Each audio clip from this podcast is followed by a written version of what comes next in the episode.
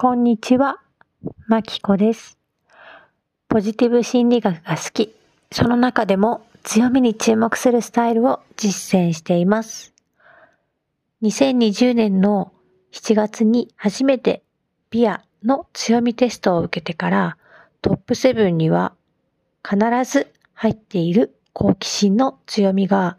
最新のテストで1位になったんです。その結果を見て思わずガッツポーズしてしまいました。最近学んでいる講座の課題で自己紹介をプレゼンするというのがあって過去を振り返っていたんですね。そしたら小学生の頃から好奇心旺盛な子だったなーって思い出しました。田舎町で育ったので春は山菜採りに山に入っていたのですがどんどん上へ上へと登っていって、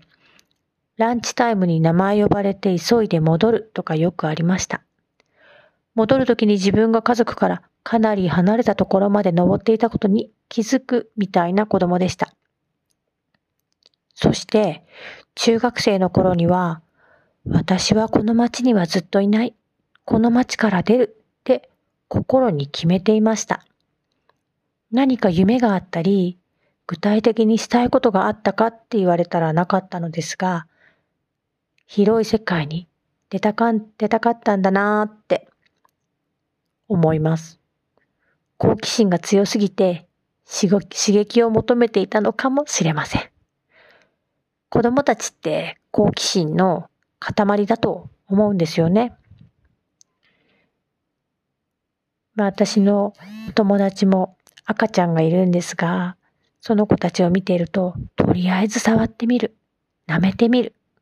から始まって、何でもやってみようって。私の息子たちもそうだったなぁと思います。でも、成長とともに少しずつ好奇心が抑えられていくことがあるのかなって感じます。息子たちも僕には無理とかいうこともあったりして、そんな息子たちに私は私が好奇心が強いっていう話をよくしています。子供たちに対しては好奇心あるよねって話をしたりしていました。そしたら今日お出かけ中に息子が僕は好奇心があるからと言っていろいろ話してくれたんです。強みは育つって学んでいたし信じていたのですが、素直な子供はその芽が出るのが早いし、本当に強みの、強みは育つんだなと思いました。